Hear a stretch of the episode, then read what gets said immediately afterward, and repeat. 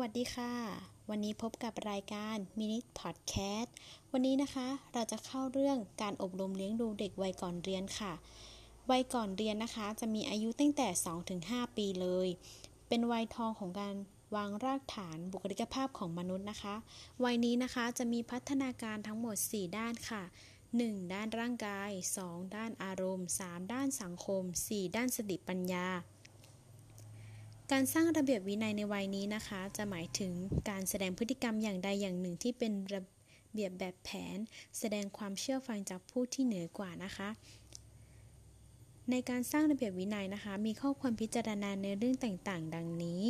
1. หลักของระเบียบวินัยจะประกอบไปด้วย 4 อย่างนะคะ 1. คือเด็กต้องประพฤติในสิ่งที่ดี 2. ต้องสร้างความสัมพันธ์ ระหว่างความพึงพอใจกับการกระทำที่ดีนะคะ 3. คือเด็กต้องทำความดีจนเกิด กระทั่งเคยชินนะคะ ก็คือ สอนเด็กให้ทำดีจนวันหนึ่งเขาโตขึ้นมาค่ะ เขาจะได้ทำดีโดยที่ไม่ต้องมีใครบอกค่ะ 4. นะคะ เด็กต้องเรียนรู้ถึงการเปลี่ยนแปลงที่ไม่ดีนะคะ ก็คือเด็กก็ควรจะต้องรู้ค่ะว่าสิ่งที่ไม่ดีก็ไม่ควรทำก็ควรจะทำแต่สิ่งดี ๆ นะคะ การฝึกวินัยนะคะ นักจิตวิทยาแบ่งไว้ได้ 2 ประเภทคือ การฝึกวินัยโดยใช้ความรักเป็นตัวนำค่ะ จะเกี่ยวกับการยกยกให้คำยกย่องชมเชยเป็นรางวัลบ้างนะคะ การแสดงความไม่รักเป็นข้อทำโทษอย่างนี้ ข้อที่ 2 คือการฝึกวินัยโดยใช้ความโดยใช้วัตถุเป็นตัวนำคือ การใช้สิ่งของเป็นรางวัลค่ะ การให้สิ่งของเป็นรางวัลก็เหมือนกับวันนี้เด็กทำได้ดี ก็ให้ขนมนมเนยของหวานอย่างนี้ให้เด็กได้แบบมีกำลังใจมีกำลังใจเด็กได้สติกเกอร์อย่างเงี้ยค่ะ เด็กก็ดีใจมากแล้วนะคะ การช่วยให้เด็กรู้จักบังคับตัวเองนะคะ คือสร้างความสัมพันธ์อันดีกับลูกค่ะ ไม่บังคับขู่เข็นลูกมากเกินไป ข้อที่ 2 ให้อิสรภาพแก่เด็กนะคะ พัฒนาตนเองอยู่เสมอไม่ควบคุมตลอดเวลาก็คือให้อิสรภาพให้เด็กได้ไปเล่นกับเพื่อนบ้าง ให้ได้อยู่กับคนอื่น อยู่ไปนอกเรียกนอกบ้าน ให้เป็นแบบรู้จักเป็นผู้ให้เป็นผู้รับอย่างเงี้ยค่ะ ส่งเสริมแล้วก็พัฒนาเด็กนะคะ ก็คืออย่างเช่น ก็ควรที่จะพยายามดูว่าลูกเราอะมีความสามารถอะไร ก็ควรที่จะส่งเสริมเด็ก แล้วให้เด็กได้เรียนรู้ในสิ่งนั้นๆ ช่วยให้เด็กได้เรียนรู้ สิ่งต่างๆ ก็คือเหมือนแบบเด็กสนใจอย่างเงี้ยค่ะ เราก็ควรที่จะส่งเสริมก็เธออำนวยความสะดวกให้เด็กบ้างนี้ การยกย่อชมเชยนะคะ ก็เป็นแบบอันที่สมควรก็คือแบบบางครั้งเด็กทำดีแล้วก็ควรที่จะชมบ้างก็คือชมเด็กเด็กในวัยนี้นะคะ จะชอบการชมมากกว่าการดุด่า เพราะว่า เวลาเด็กจำนะคะ เด็กจะไม่จำว่าเราอะเคยชมเด็กไปแล้วกี่ครั้ง แต่เด็กจะจำว่าเราอะเคยด่าเด็กไปแล้วกี่ครั้งอย่างเงี้ยค่ะ เราก็ควรจะมีเหตุผลอธิบายต่างๆ ให้เด็กเข้าใจในสิ่งที่เราทำด้วย ไม่ใช่ว่าเราจะด่าด่าด่าอย่างเดียวแต่เราไม่ได้ฟังเด็กเลยอย่างงี้มีความคงเส้นคงวานะคะก็คือคงเส้นคงวาเนี่ยเป็นความเสมอต้นเสมอปลาย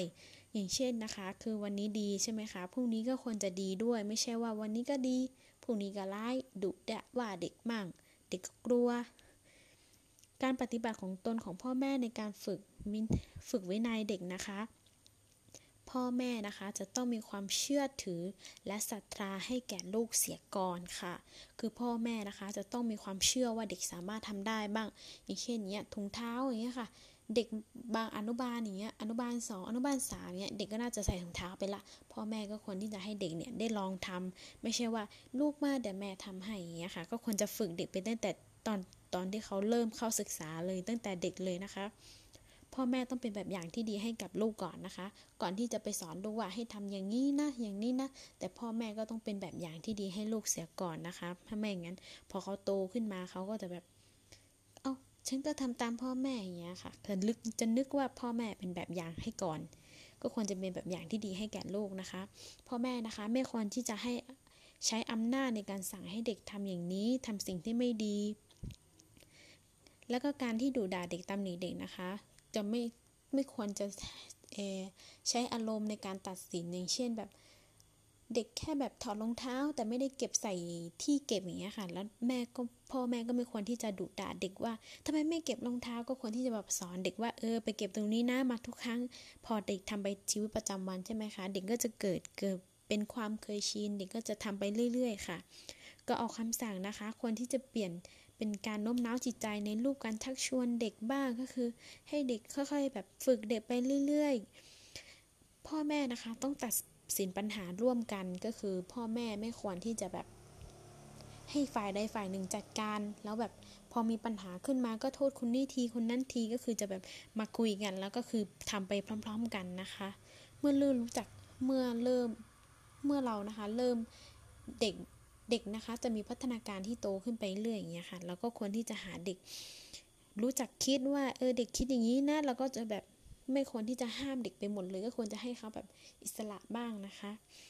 ค่ะสำหรับวันนี้นะคะ ก็ขอพูดไว้เพียงเท่านี้ก่อนนะคะ แล้วพบกับมินิพอดแคสต์ในสัปดาห์หน้าค่ะสำหรับวันนี้ สวัสดีค่ะ